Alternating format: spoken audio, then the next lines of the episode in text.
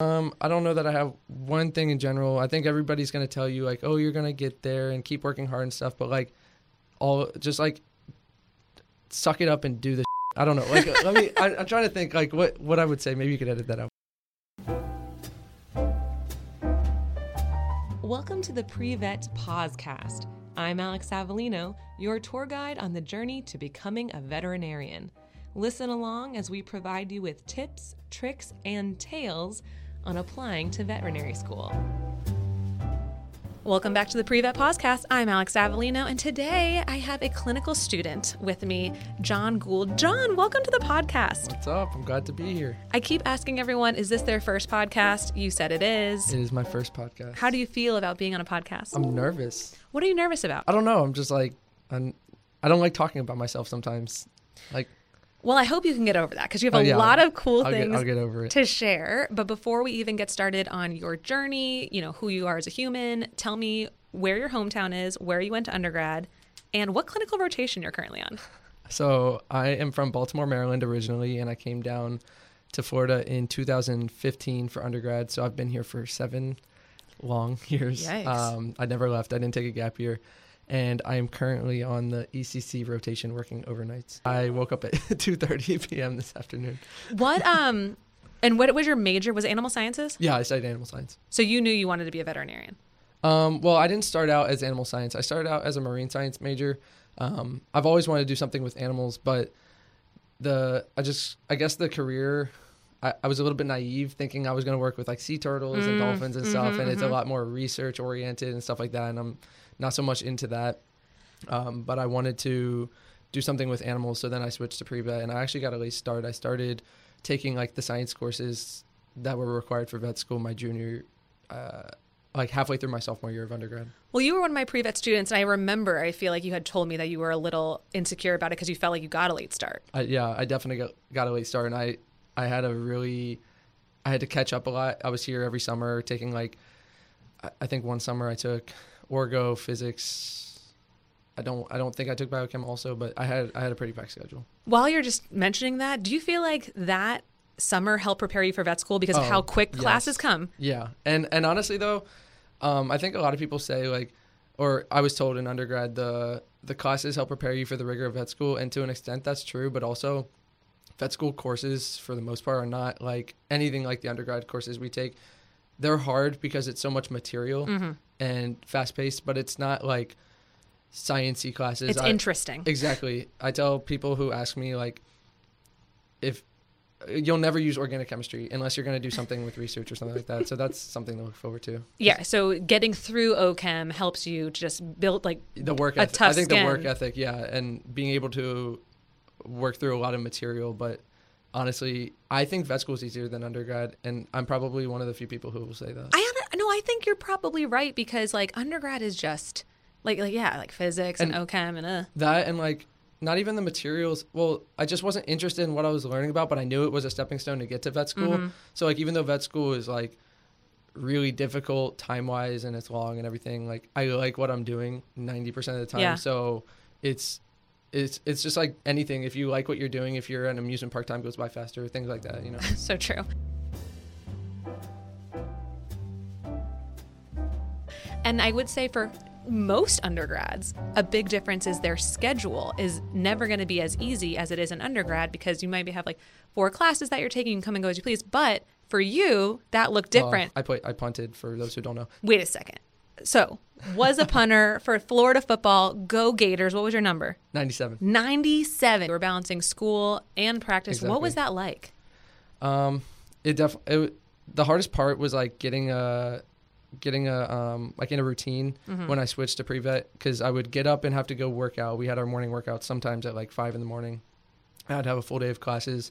We had to be at the practice facility um, at two usually most days for either film, working out if it was off season or practice. We had games um, and then like just studying and also on top of that trying to get experience for vet school. Yeah. So I did a lot of stuff on the weekends, like volunteering wise. Mhm. I volunteered at the primate sanctuary. I volunteered at UF during the week sometimes, but it was like an hour or two here and there.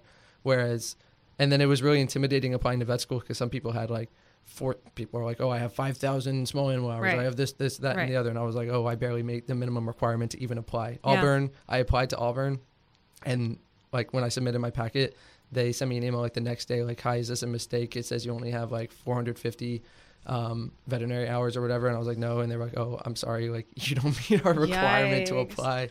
But you had so many other cool things to bring to the table. It's like Yeah. it's sometimes the shame those little like checkpoints you have to make will stop someone who's amazing from getting in there. But Oh, yeah. I we tell- get to keep you. Yeah, I tell people all the time. Like, I have a couple friends who ask me who are applying and stuff, and I'm like, you can like everybody's gonna have small animal experience. Like everybody's gonna or, or whatever you guys want to do, but like do things that are unique. Mm-hmm. I have a friend who studied in South Africa, um, and obviously that's not feasible for everybody, but um, do different things. Like you, everybody's gonna have small animal hours. It's the same thing with like.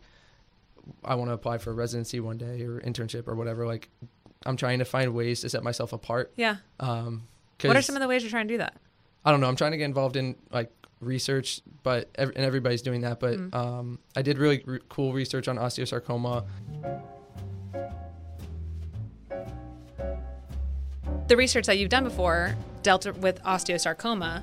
Let's talk about cancer. Yeah. Why would I even bring that up, John? Well, I'm a cancer survivor. Yes, I'm you are. 13 years. Uh, yeah.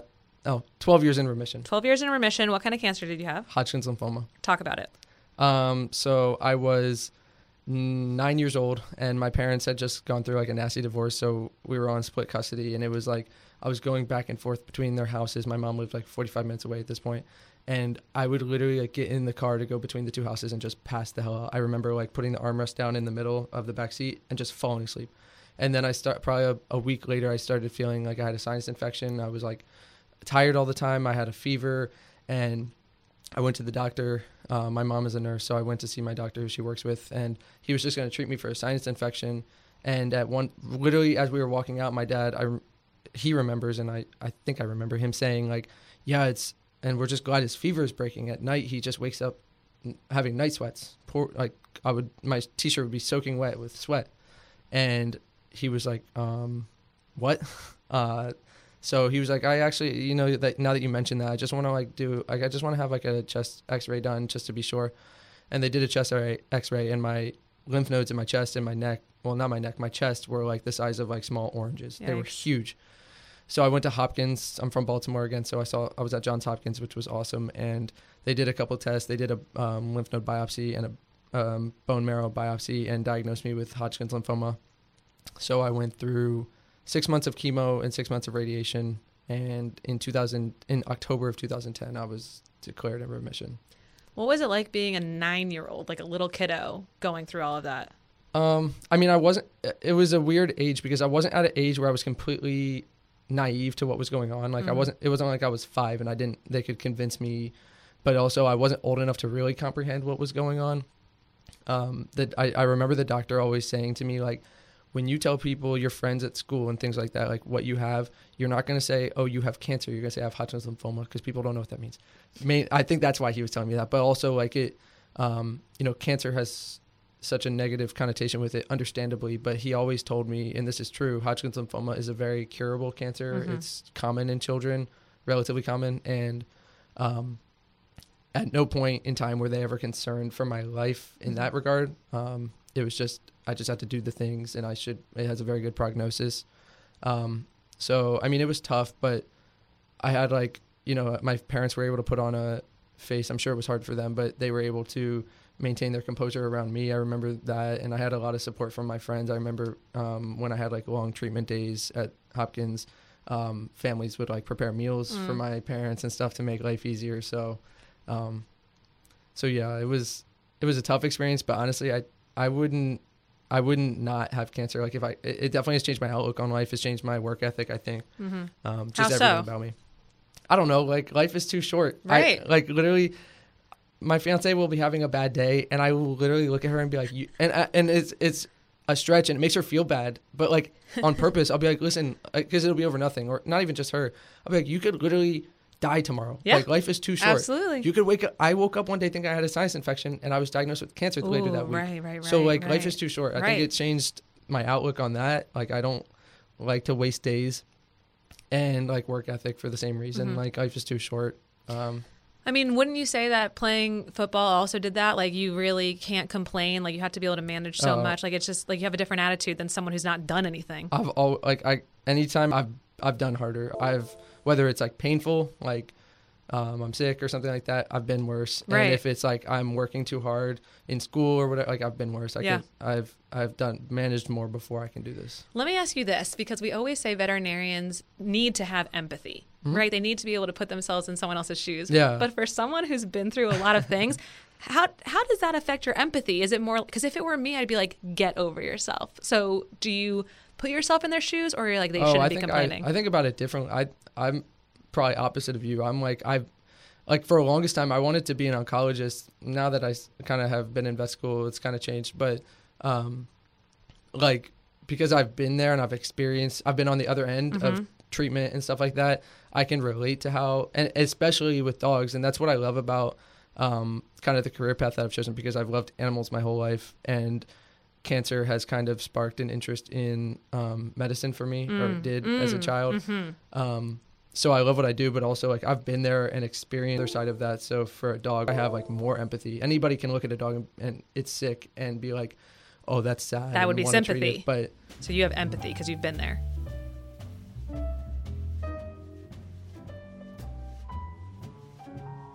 Uh, you're on clinics right now. I am on clinics right now. Talk to me about clinics. Like, just talk talk them through it because I think you're the first guest this season who's on clinics right now. Yeah, yeah. I have the day off because the ECC rotation's kind of weird. It's not like you have the weekends that you have like. You, you still get two days off a week, but it's kind of random because they need every shift filled. That's the only rotation that's open 24 hours in the hospital every Mhm. day of the week. Um, but I really like clinics. It it definitely is rotation dependent, um, and it's kind of depending on what you like. I really, for example, have liked ophtho. I like I like surgery too. So surgical oncology was really cool for me, especially because of the oncology part um, tied into it. Mm. Um, but what I really like about clinics is like, while it's really difficult and laboring while you're there, it's two things. One, you're like you're like working. You're no longer just like sitting there memorizing things. Like I've kind of got that base knowledge, and now I'm just like applying it and strengthening it. Like sure, when like a patient comes in and it's anemic, I have to refer to my notes and like it. I can't. I'm not at the point yet where I pull every differential for anemia or something like Right. that. I'm, it's like you're working and you're applying the knowledge that you've had and that you've been working so hard to to gain. And I also like clinics because when I'm off, like I'm unless I have an inpatient, which that kind of sucks. Um, Yeah. That depends on the rotation. Like surgery rotations often have inpatients and you have to go do their treatments and whatnot. Mhm. But it you're when you're off, you're like deta- I can detach from school. I don't have to. You know, when I have a test coming up, when I'm in classes and stuff, I'm always got that. It feels like it's never enough, but um, on clinics, like when I'm done with school today, like I am detached from school. I'm not thinking about it. I'm You're gonna and- go to the healthy. gym. I'm gonna go to the gym. I'm gonna work out, and it, it's like healthy. I feel like it's healthier for my well-being. Like clinic, the hour clinics um, have long hours on paper compared to school because Yes. in school you're in classes for six hours or something like that. Right. But like. But six for those six hours, you're like studying the whole, and then you have to go home and study. Uh, you You're have to- right. You're yeah. right. So like even though technically clinic hours are long, it's almost like a job where you're working and you go home and I can detach, and I like that part about it for my mental health. I know. I never really think about that because when I see the student schedule, I'm like, well, this sucks. They're in school all day. But then I'm like, well, then they get to go home. But they're studying. It's not Yeah, over. Or there's a club meeting. Exactly. I I don't have to worry about clubs. I don't have to worry about studying. yeah. I go home, I make dinner. I sometimes get a workout in, and I go to bed. Like I don't think about it. I'm not studying. Um, and like some of the rotations have had like a little project here or there, but other Mm. than that, when I'm when I'm not, I most of the rotations and people always laugh at me like I leave my stuff here. I don't I don't we, I get a cubby for whatever rotation I'm on, and I don't even take my iPad home. I don't take anything home except Nice. my lunchbox. Good. Like, good. I love that. And then it sounded like you thought you had a career, like maybe you would do like onco or whatever, but now you took ophtho and you enjoyed that. Would we say to students who think they know what they want to do, keep an open mind because clinics is going to open you Oh, keep up? an open mind. Like clinic, I, I came into clinics knowing that I didn't really know what I wanted to do. I came into vet school thinking I wanted to be an oncologist just because of the personal ties I have to it. But Yeah. you know, after studying it, one, it's depressing, but It's also tough. um, it's just it's just not something that I'm really interested in learning. It's kind of like marine science. It was a hobby for me, Mm-hmm, and after kind of starting to study that, I was like, okay, this is not actually for me. Yeah. I'll always be like to go fishing and have a fish tank or something like that. But um, since I've been on clinics, I've realized that I like, and I've only had probably seven or eight rotations, but I really like ophthalmology. I've always known I like surgery since being in vet school, Mm-hmm. um, but I'm still kind of feeling that out because um, for me, quality of life is really important. Yes. And, and not that I don't like to work or I don't like animals, but like for I know I'll have to suck it up and do an internship and residency, and that's something I've come to terms with if that's what I want to do. But um, I I want to have like kids and I want to have weekends off and go fishing Yeah. and hang out with my family and stuff. And I have two dogs, so I don't want to be at school every day or at work from six until dark, like dark till dark. That's Right. the worst part for me. When I get to school and it's dark and I know, leave it's depressing. dark.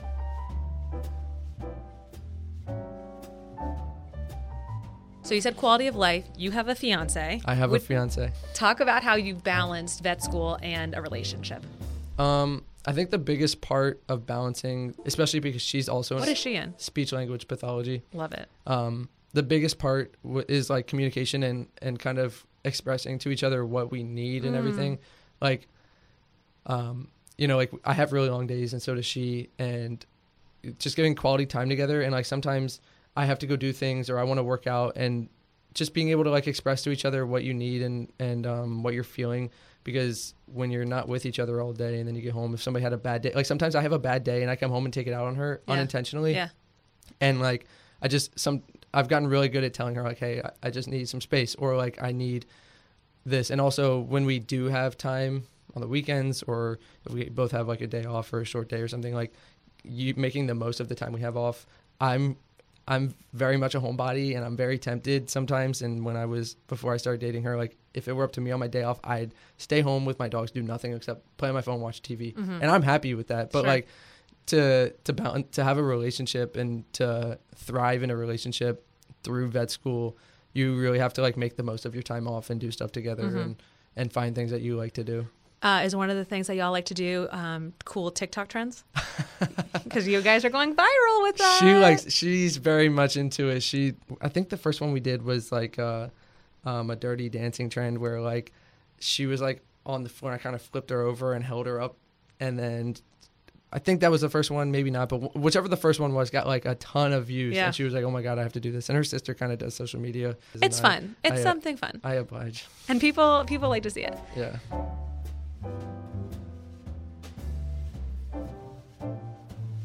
What advice do you have for pre-vet students?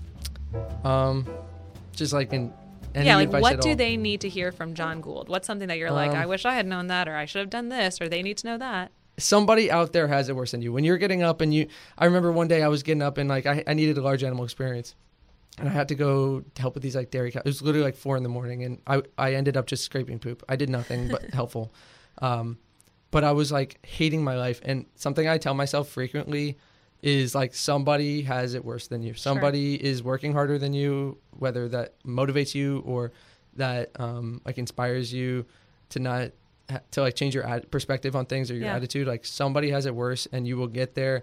You just got to do the things, and um, and and and you can get there. Somebody's working harder, so keep working. Agreed.